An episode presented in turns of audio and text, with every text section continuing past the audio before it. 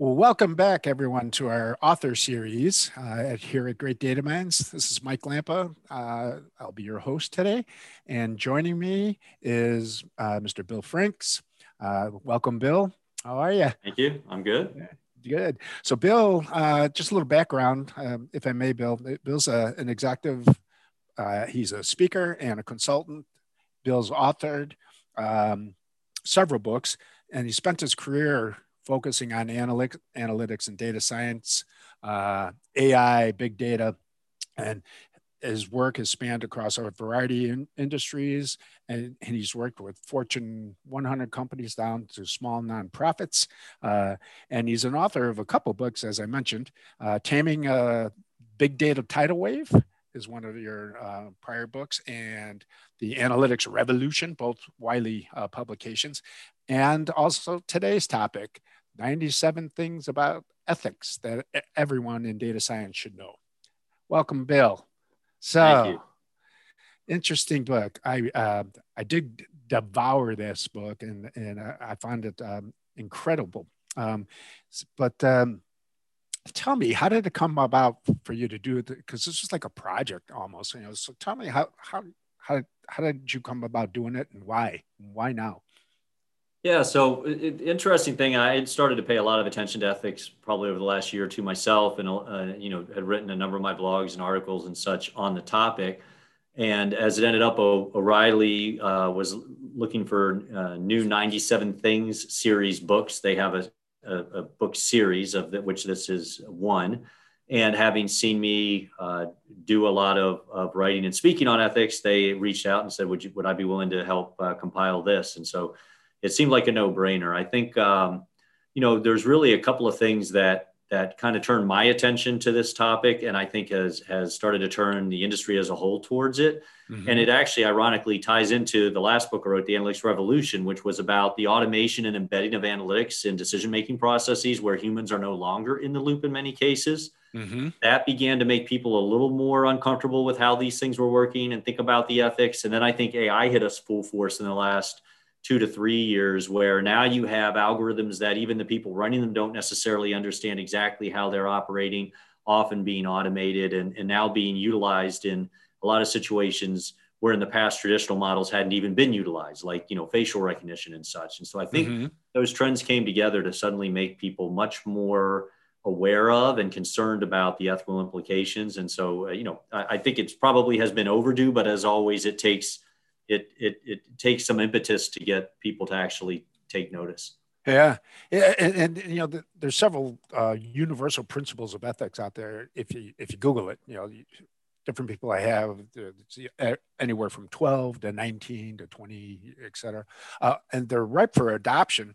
But as I read the first chapter or the first part of the book around the foundational principles of ethics, it struck me that when it comes to data science, there's a significant nuance here. Yeah, could you expand on that for us?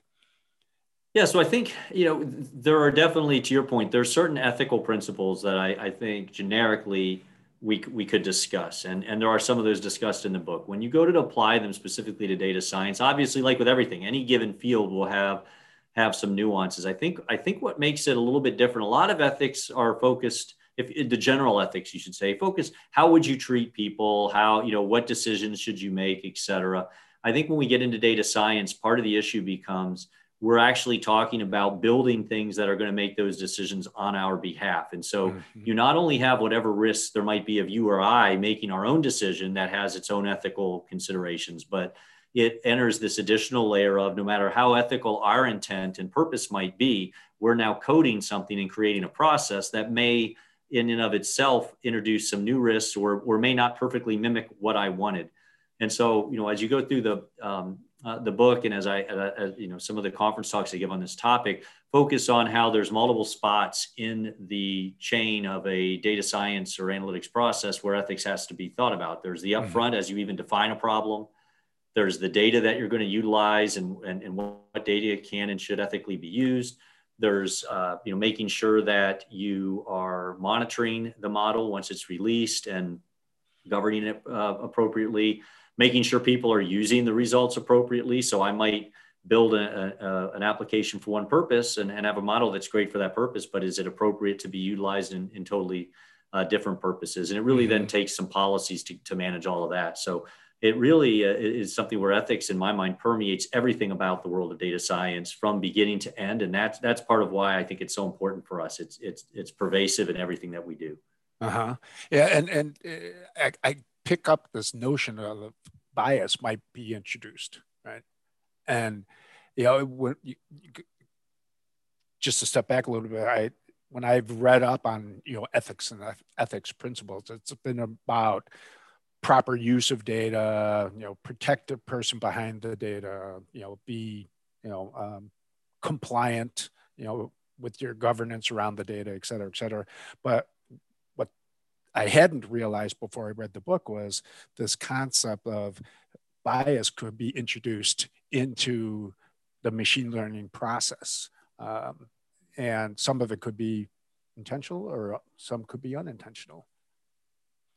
Yeah, and it's interesting because bias, you know, a lot of people, if you think about from a mathematical perspective, bias in its simplest form is simply where one subgroup of a population might end up getting treated differently than another subgroup of the population for reasons that may not be clear or may not be valid. So it's not, and there are cases where that's not necessarily a bad thing. I think when we talk about ethics, it's normally considered a bad thing. You know, I always like to say it comes down to give you one of my favorite examples is as people have evolved techniques to reverse engineer what's driving image recognition. So as an example, we're recognizing people's faces.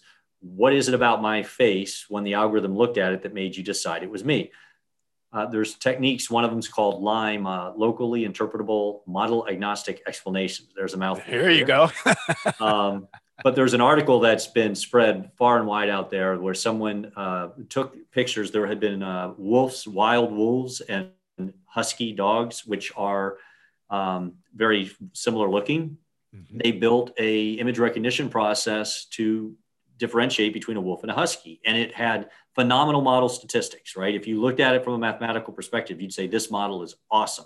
Mm-hmm. Well, they applied LIME to look into what was driving the selection, and what was highlighted was the snow in the background of the wolf pictures because they tend to live in cold areas. They're photographed in the wild with snow behind them. The huskies tend to be in a backyard or on a couch and wouldn't necessarily have snow. So what you had was a model that was, in fact, accurately identifying the two through a completely spurious third principle, which was the snow, that was a bias in the photos, right? That had nothing to do with you can argue there is an association with snow and a husky. I mean, it's not an illogical connection, but certainly when your goal is to differentiate a wolf from a husky, our intent was the facial features or structure of a wolf versus a husky. And the fact that our pictures had happened to have snow and not snow was a cheat that worked well, but that didn't get down to what we were really trying to do. And if you expand that into, if you're starting to do something with medical diagnoses or credit scores or other things that could influence people in a positive and negative way, you've got to be sure not just that the model seems to be rewarding and punishing the right people, but that it's doing it for a reason that's actually sound. And that's where the pure results of a model don't guarantee it's ethical. So if you're doing good, if you're getting lucky with cancer diagnoses through some completely arbitrary third thing, you know, that's still not an ethical thing to use. You need to change that model and remove or control for that otherwise spurious effect. Yeah. You know, so the model can be accurate, but is it ethical? Correct. Interesting. So in part two, the topic is around data science and its impact on society. So we started talking about bias a little bit, but is bias different than fairness? Does fairness start to come into play here when we talk about the impact on society? So, you know, this is where a lot of these terms are squishy. Uh-huh. So what exactly is bias? What exactly is fairness? You could talk about in the general term in a data science specific perspective. And frankly, I think we'd have general agreement, but not necessarily exact agreement either. And so I think there is an interplay there wherein to me, I think bias, there's somewhat of people think of that more in the technical terms, right? Is it a bias? Can I show that that wolves are disproportionately chosen with snow in the background. I think when people think of fairness, that is off. I know there are some definitions. I think a lot of people, when they talk fairness, that's a little bit squishier. They mean it more in a humanistic sense, like, hey, is that fair? Is that really what should happen? And we can translate some of those principles that people want with fairness, certainly, into the models. But in the end of the day, they interplay very much, because if a model has a heavy bias, we're often going to say that it's unfair. I think, you know, I've struggled to think of an example where something's clearly horribly unfair in the model process itself, where it's not biased. What it could be, though, a model that's completely unbiased, but it's being applied in an unfair fashion. Mm. And so that's where, back to how the ethics enter in every portion of that process. Mm-hmm. You know, if bias is the more technical term of the model might not be biased at all, but I might be applying it in an unfair way. You know, one example that could be, well, I've just decided, since some people seem to get a really low score on this model, there must be something wrong with the model. So I'll ignore that score when their score is real low and use other factors. Now, that could be defensible. You might be able to go do a lot of work to prove that's the right thing to do, but to just make that arbitrarily, I would argue, that's not really fair, even if the model itself is thought to be unbiased. Right. Interesting. So ethics and innovation, right? When we're trying to innovate new ideas and come up with the art of the possible, we're trying to find things that we could do. But the question, I guess, is when we bring ethics into consideration, we also have to ask, should we do it? I think that's one of the most important things people need to think about in data science today, because the amount of data that is available today, it's not just vast, but it's so much more personal, right? It's everything from, you know, what you've browsed now with these in-home devices, what have you said, when have you come in and out of your house, where have you been? And so there's a lot of things that we could do with data. And you hit on it. It's should we? And one thing I believe where a lot of companies that have run afoul of either legal or public opinion sentiment in past years have been mistaking what's legal for what's ethical. Hey, this isn't against the law. This is clearly legal. And some, especially in the tech world, some of these companies will skate right up against what's legal. And if it's grayish, they'll still do it. Their point is, if it's not clearly illegal, we're going to go ahead and do it till someone says we have to stop. A lot of companies have gotten in trouble for that approach. And I think really what you have to sit back and say and recognize is laws haven't caught up with this stuff at all, right? The fact that something, you can't say because it's currently not illegal, it was intentionally legal. Very likely some of these things that you can do with analytics today, well, I shouldn't say very, there are absolutely examples of things you could do with analytics today and with data that would be legal, but it's more by omission. It's the fact that nobody has thought to actually think through that must be illegal. So you could think today, there's a lot of municipalities banning the use of facial recognition for law enforcement purposes, for one example. You know, whether it's ethical or not to use facial recognition for that purpose is a discussion that we certainly should have, and has a lot of pros and cons on each side. Mm-hmm. But it's probably legal most everywhere right now by default, because it's never actually been addressed with the law one way or another. So any organization building out new processes has to actually think about that. Should we do this? And it's the legal versus ethical. And that's a much, in my mind, legal is a much tighter line. I'm sorry, ethical is a much tighter line than legal today. Mm-hmm. And your point around the laws haven't caught up yet. Are we starting to see some evidence of regulatory bills being proposed? Oh, absolutely. I mean, everything from the privacy regulations like GDPR in Europe was based, you know, in large part, that helps to regulate some of the data side of this. There are now places putting in laws banning the use of facial recognition, as an example, and that's starting now to take hold. There are, you know, rules on who can sell what data, and I think we're going to continue to see more, even with COVID. Right? There's been there's apps. I've got something on my phone now that if I turned it on, it's going to let Apple track everywhere I'm going and everyone I come in contact with, theoretically anonymously. Right? Mm-hmm. Am I comfortable with that? You know, personally, I'm not. Other people might be, but at the end of the day, is there, you know, are there laws that are causing Apple to limit the use of that data, or is it Apple's policy and promise? And I think a lot of these cases, whether you trust a company or not, you're really trusting the company or not. It's not that there's a law. Yeah. Now, when you get into this COVID tracing, is it even covered under HIPAA, all the healthcare regulations? Is it medical data where I've been? Not necessarily, right? You could argue it's not, it's my location data. You're using it for a medical purpose. So even to that extent, I think these are the kind of thorny issues that come up. I don't have the answer to those questions today, but I'm saying in order to really know, you know, what's appropriate with that app and what data is protected and what data is not, I don't think that the current HIPAA laws were written in anticipation of data that has nothing to do with your health, but that could also be applied to your health. And once it's applied for a health score of sorts, is it suddenly HIPAA? Is it HIPAA overall or just for the purposes of that score? I mean, these are the kind of thorny issues we have to decide. But in the absence of that being decided, that's why it's on every individual, you know, the organization or the person building the analytics to think through some of these implications themselves. And it's often no clear-cut answer. That's the thing. There's often it's a spectrum, and I've seen different companies make different decisions in the exact same situation. And I'm sure there's people that would agree or disagree with those companies on both sides.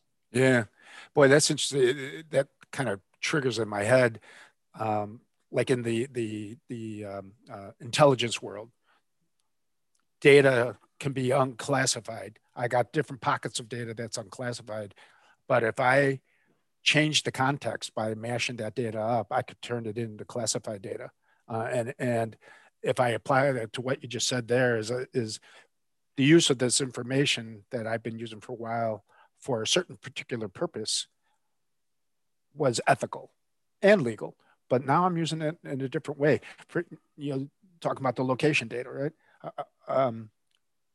When I turn my phone location data, you know, services on, retailers can prompt me for applicable ads as I'm walking past a storefront, for example, right?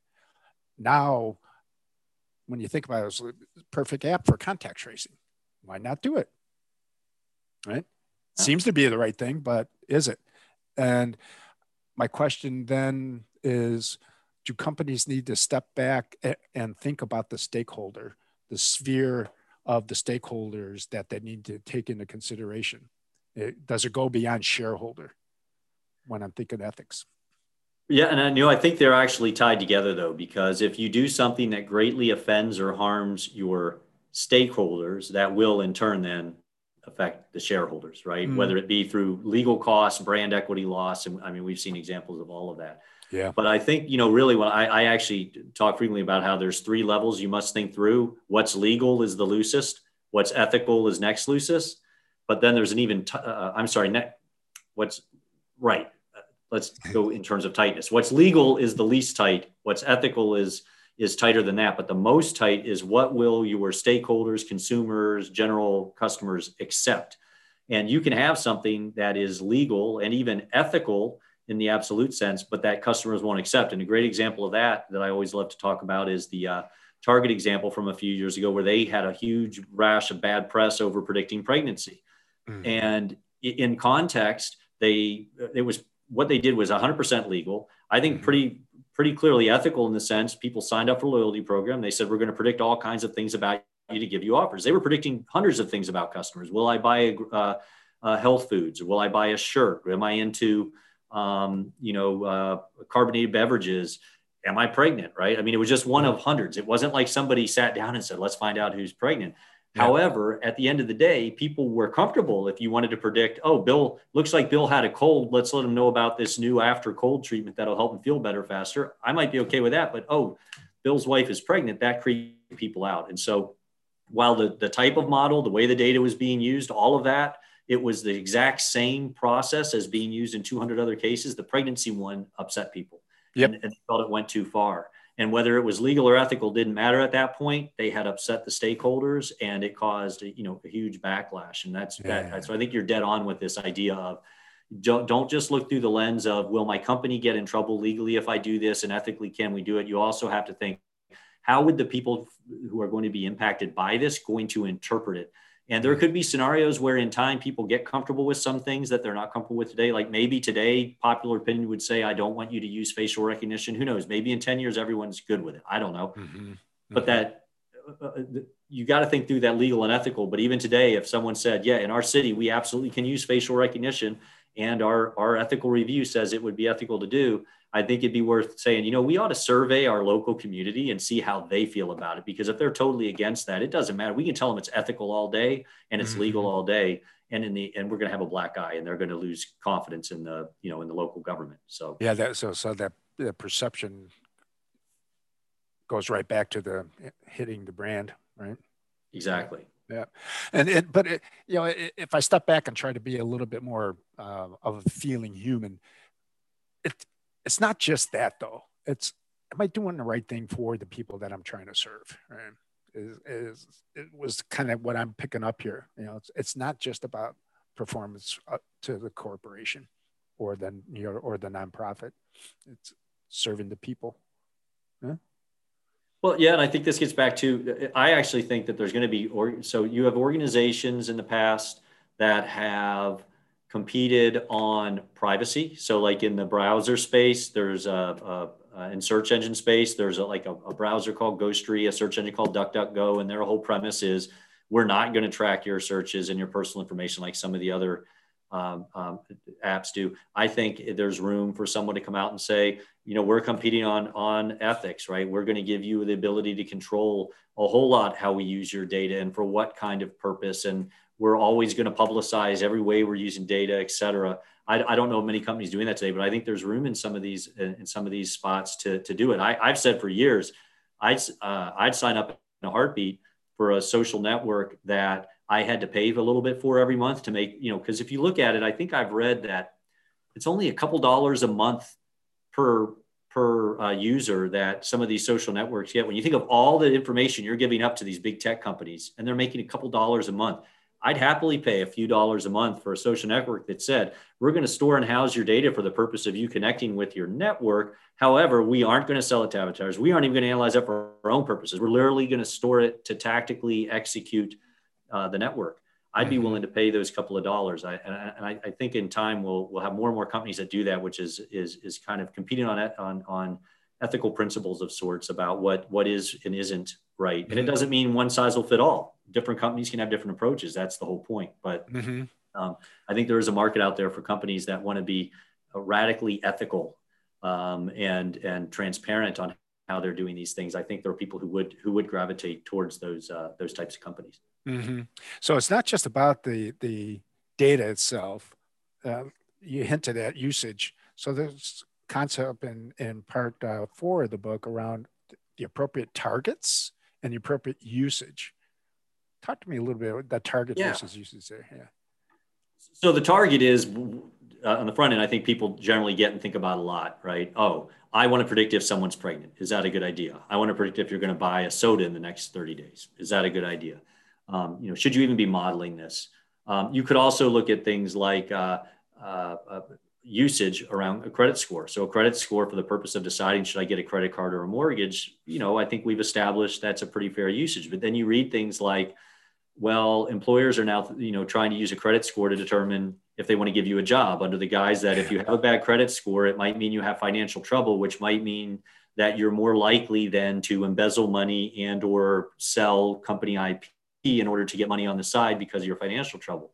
Wow. From a purely logical perspective, that argument has some merit, but is it really an ethical use of a credit score? And certainly, is it an ethical use of a credit score if the applicant hasn't given permission for it to be used in such a way? You know, that's a much thornier issue. So I think those are the kind of scenarios that we get into that usage. And the same thing, if I allowed my, you know, I have one of these fitness trackers. I'm okay if they're doing things like scoring my sleep quality for the purpose of letting me know how well I appear to be sleeping. I don't like the idea that they would then turn around and go sell a pillow company or a bedding company or a company that sells sleeping medicine my actual sleep scores so that they could decide, you know, oh, he's a great candidate. He's probably tired a lot. And we're going to push our, you know, our double dose product of pill. I don't like that. So that's an example where there's this score that I think is fine to use for me and provide to me. I would be not happy at all if they were actually then providing that same score for a purpose outside of giving it to me. Yeah. So let's play on that a little bit. How would you feel if they said, well, here's your sleep score and here's how you rank with your peer cohort? Yeah. Would you be okay with that? Now, the key is if they were using me as part of that peer cohort and all they were showing was relative to a cohort in aggregate, you know, you're in the 80th percentile, you're not giving away anything about me. I'm cool. Mm-hmm. I'm cool with that. If you were to say, here's a cohort and you list my name, so you're just above Bill Franks and just below Mike Lamp, and now I'm a little, I'm very uncomfortable with that. But I think this is where, you know, I've mentioned that privacy policies often aren't granular enough. So a lot of places will say, do not contact me. And with one fell swoop, I'm either getting contacted or I'm not. You know, I always like to say, what would I let fitness tracker data be used for? In my case, if you were to say, someone reached out and goes, Bill, we are doing a medical research project for a major medical provider. We will protect all of the confidentiality of your data. We just need your data along with 100,000 other people to investigate a certain pattern. And we're going to publish aggregate results. Your data will never be revealed. I would probably say, okay, I'll let a medical company or a medical study use that. Now, mm-hmm. if another comes and says, we're a medical company, we want to use your data to develop a new product and so forth, I might be, and for marketing, I'm like, I don't think so. And another one comes and goes, hey, can we use your data so we can market you our products? I'd say, hell no. Now, other people might be fine with all of those. But the point is, I would release my data if for certain purposes that seem similar on paper, but that actually, you know, aren't similar to me conceptually. A purely blinded medical research, I'm cool with. Just mm-hmm. general product research, not so much marketing to me, not mm-hmm. at all. But the same data gets used, and some of the same underlying models could almost be used in each of those. You might be predicting my probability of a certain sleep ailment, as an example, for medical research, as well as for product development, as well as to market to me. Mm-hmm. So that gets back to where it's not clean cut that a given data set is ethical for a given model. It's also that usage that matters as well. Right. And if that usage is creating an unfairness, and I'm not aware of it, am I running the risk of this insidious accumulation of fairness debt? Yeah. So this is a great point. One of the gentlemen in the book, Rody, he talked about fairness debt.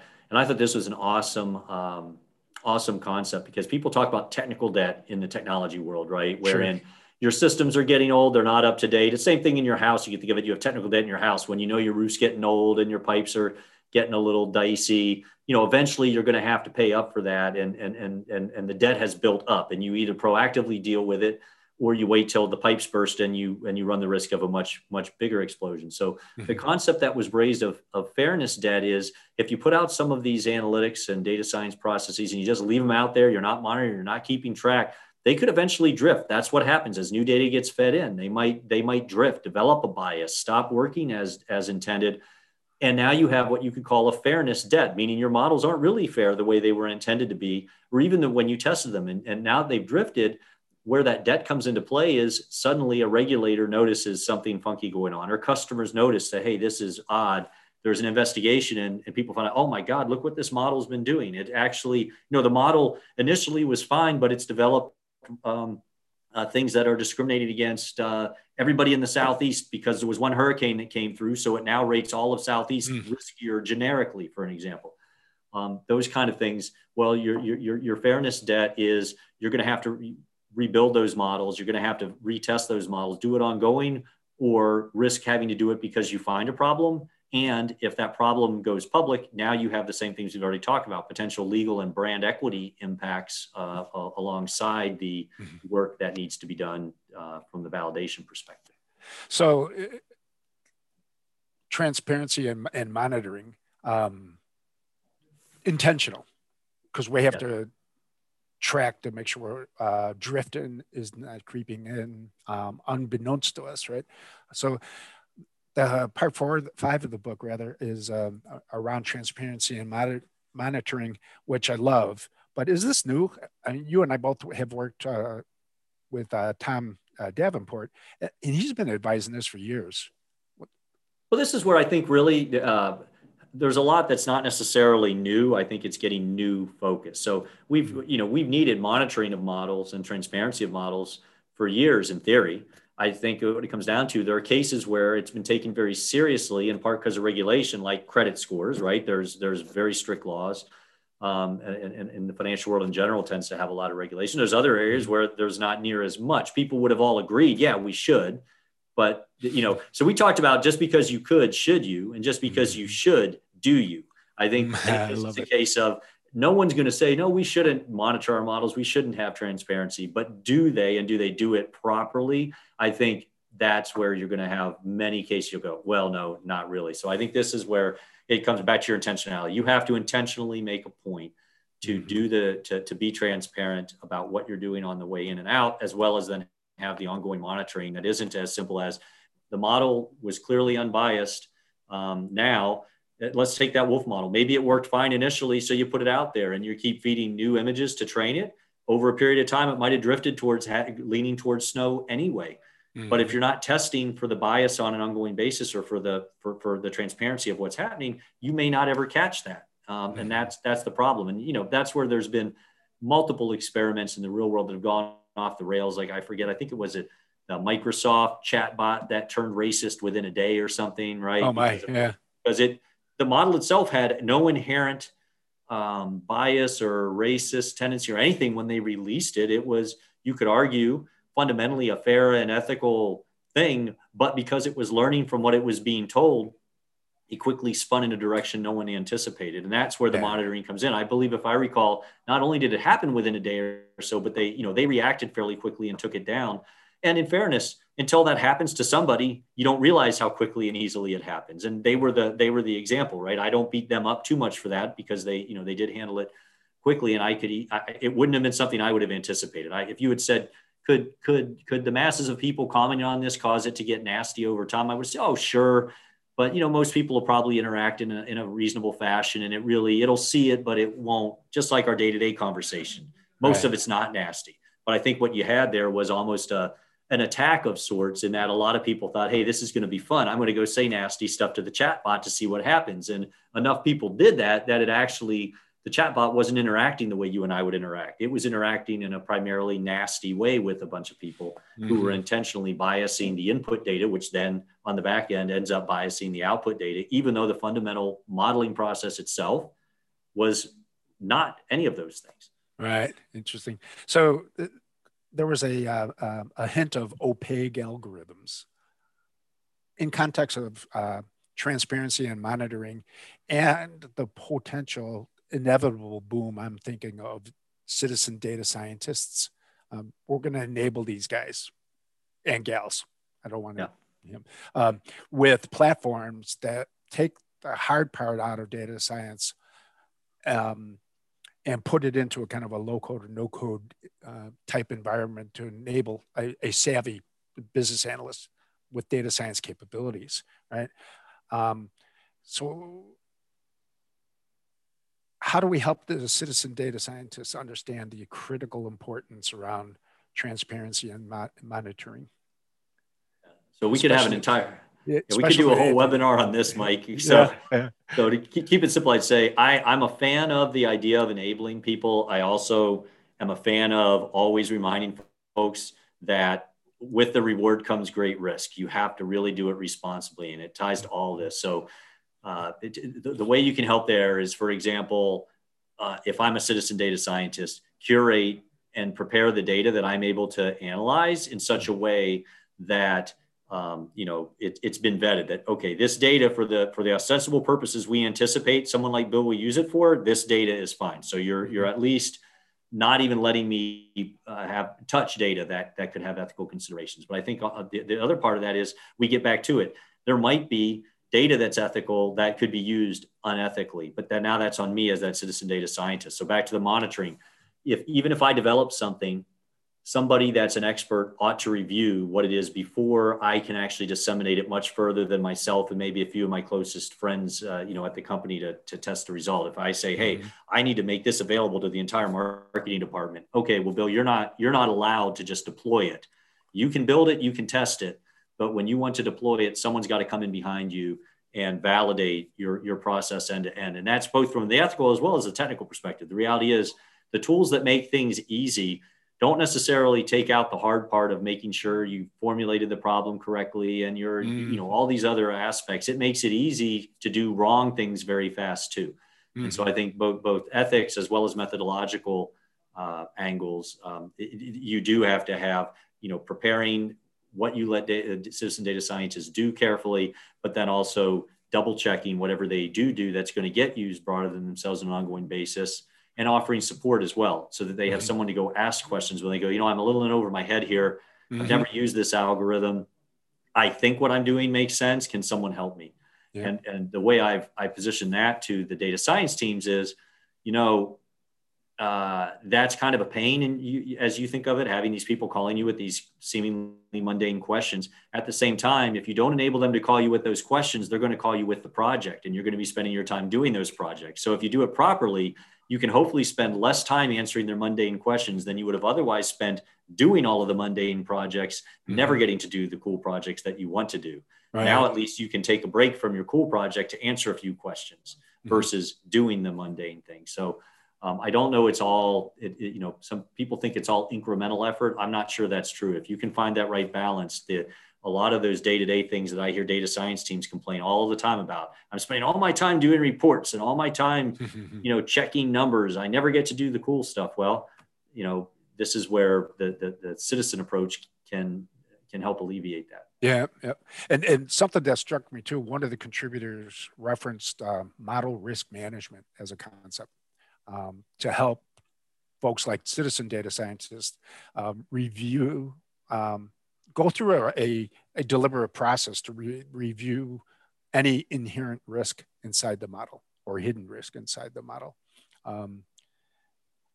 And as I was reading your book, I was Googling model risk management, and I'm seeing that there's a budding body of knowledge around that as an extension of enterprise risk management. Yeah. Well, this is what I think is a beautiful thing. I always like to talk about, let's not totally reinvent the wheel where we don't need to. And so I don't think we need to go and say, we need ethics and data science. Let's start from the ground up. What's ethics and what are the principles, right? I think to your point early, you said about there's foundational ethical principles that need tweaked and need adjusted. We might add a few things might not apply. We might have to adjust the way certain things apply. But I think starting from foundational principles that have already been well documented in other circumstances come into play. And to your point about risk management, there is risk management in place for multiple aspects of large enterprises today.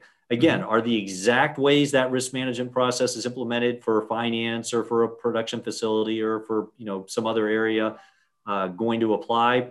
Not exactly, but are there a lot of general process steps and principles that we can borrow? I think, you know, 100%. And so it can really accelerate getting your data science stuff in order by saying, let's go borrow from the great work other people have done. I had this conversation recently, even around when you talk about agile and so forth and those procedures. Can you take agile software development and make it apply directly out of the box as is to data science processes? No, but can you take the underlying angles they're going for and adjust with a little adjustment, make them apply pretty quickly, and then, you know, build up? Absolutely. And I've seen some companies that have been pretty successful with that. So I think there's nothing different here. It's don't get too intimidated. I think people hearing all this discussion could go, oh my God, this is daunting. I think there's frameworks and groundwork laid all across both enterprises as well as academics work that you can borrow from here to give you a kickstart. It's just specific to data science as it exists today.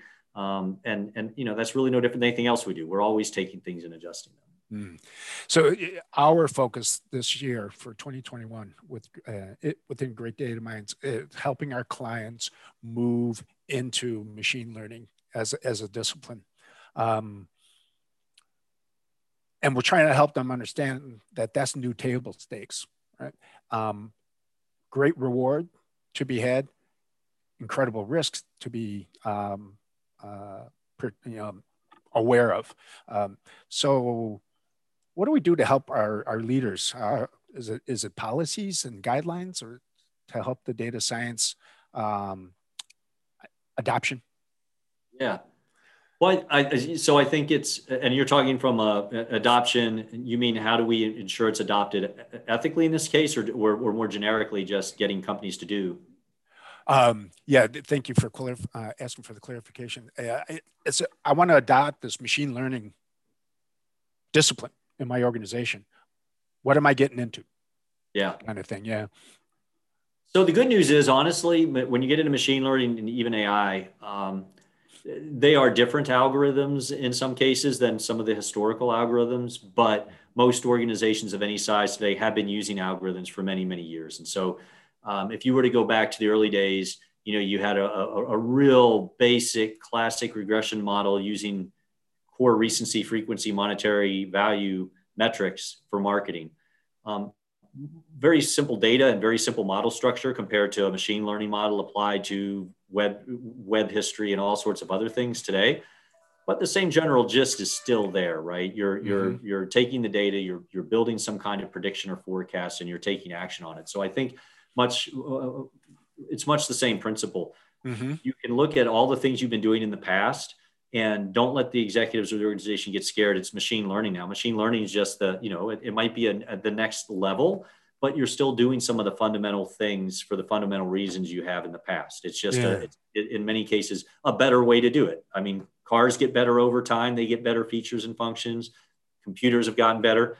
Modeling options have gotten better. But you're still fundamentally saying, we're going to take the data. We're going to help you make these decisions. And so I think the key is, don't get the executives hung up on what are all the differences between the machine learning algorithm versus something else. All they need to know is, you know what, remember we used to get you 10% extra sales when we did that with the old algorithm. This new algorithm says we can get you 11 to 12.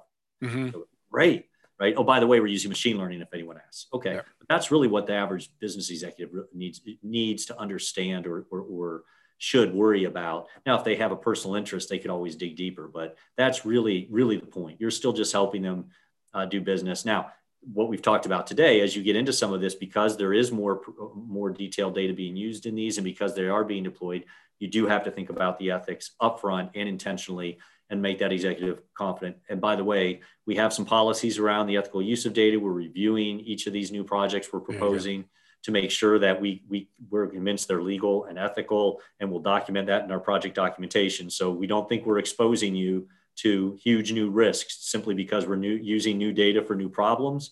We understand that there's potential for new risks. That's why we have this focus on ethics you've been hearing about. And I know a number of large companies I work with have implemented overall ethical principles and even have ethical frameworks around documenting projects, purposes, and usages, and any concerns that there may or may not be, and having people have a chance to both input that and then having people review that prior to those models actually getting released.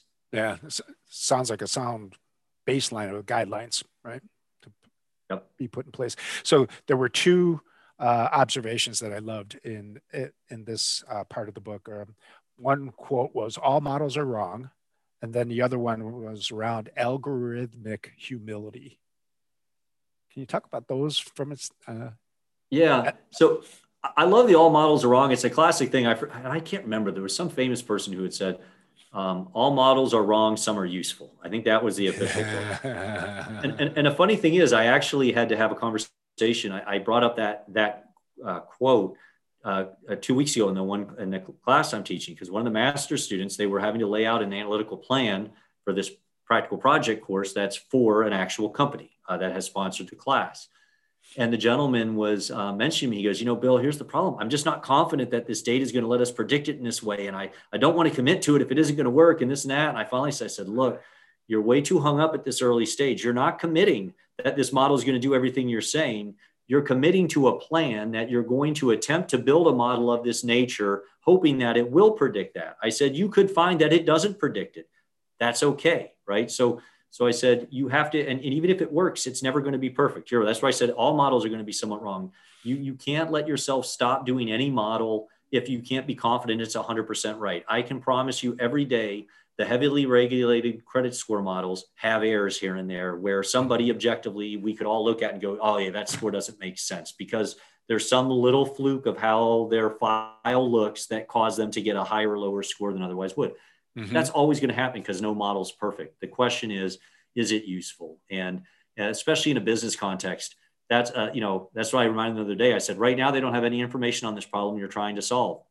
If all you can say is that in 30% of cases, you can improve by 10%, that nets out to 3% lift in sales for them. That's huge. That's a win. They're not worried about the 70% of the time your model didn't help at all, or even the cases where you cost them revenue because it was balanced out, right? It comes out to the balance across all of, if all of the customers combined will get you 3% more revenue, you can live with a few customers that you accidentally chase off, right? Because that's just going to happen. That's they go. So I think some of those base principles are always good to keep in mind. Yep. And just be deliberate and intentional. Yep. Yes. And that's the thing I would say. Intentionality to me is the most important thing you can do today to mitigate your risk starting today and have success going forward, forcing yourself, your teams, all across the board to intentionally think about ethics at every step of these of a data science program, simply forcing people to say, hey, as we're about to define this project, let's make sure we document the ethical considerations on the back end. Hey, we did do the ethical thing up front, right? And this was an intended use of this model, correct? Right. Okay. By just being intentional, and it's like a cultural thing. If people care, when people in a call center are told it matters what your average call time is or what your score from the person who you hang up on is, they're going to start to pay attention to those things very carefully. When you make it clear, you're going to want people to be able to tell you not only that they did do the ethical documentation, but that they're familiar with what it is for this case, they will start to have it. So I think it's that forced intentionality that you do because it's the right thing, not waiting for the legal team to come and force it upon you. And also accept the fact that you're going to continually learn. Just be intentional about it. That's exactly right. Which kind of goes with the humility thing, I think. So the sixth part of the book was a collection of use cases. Which one struck you in particular? Well, I remember one example in the book that I thought was fascinating that I had never thought about, but once you hear it, it makes perfect sense. Was about autonomous weapons systems. So think about Terminator, right? I mean, today we have drones and we have all seen all the way back. If you remember, it was all the way back in the Gulf War. I think you're old enough like me to remember that. The first pictures of these laser guided missiles hitting within 5 feet of a target from 100 miles away, it shocked the world almost, right? We're like, oh my God. Yeah, I watched a bomb blow something up. Imagine where we are today. And so the one case study was about, there are weapon systems now. Both missile level, you could have, little robot levels that might have a weapon that they're able to deploy. What are the rules under which they can and should be allowed to act, and what are the safeguards? I might say, okay, you can now fire at everybody in a red uniform robot. What if that robot starts malfunctioning? Right? How do I then say, all right, turn off that robot? And so it was a fascinating case study about, and should we even have robots allowed to ever do that, right? And this was the discussion I thought of that, and I thought it was a great case study. There's so many thorny issues within that. And then, of course, the part that I took away that's the most concerning is, well, if your enemy starts to go droid firing at people, you almost have to do it or else they're just going to wipe you out. And so then you get back into, we could do these things. We probably should not do these things. At the same time, we have to think through how we would do it if we had to, because if someone else ever does, we have to be able to respond. And so that's where the ethics, you can twist yourself in circles. I mean, here's something we know we shouldn't do. We wouldn't want to do it, but we still have to have a plan to do it because at some point we might have to do it, no matter how unseemly it is to everybody involved. And anyway, that's the one I remember jumping. You're right. My head's spinning. Bill Franks, beautiful, phenomenal book. 97 things about ethics that everyone in data science should know. That I'm going to read. Highly recommend everyone go out and grab this book. Bill, my friend, thank you so much for the time, and I wish you a very happy and healthy day. And thank you for having me. And I'll just say one last time too, I'll thank all of the contributors in the book. It was a compilation book with, dozens and dozens of contributors, and all that great content you're referencing is thanks to them. And I think I did a good job of curating it, but curation is dependent upon the submission. So yep. I just want to recognize all of the authors that contributed. Absolutely. And I double that great body of work. Yep. All right, sir. Okay. We have a great day. Take care, Bill. Thank you so much. All right. Bye-bye. So long, folks.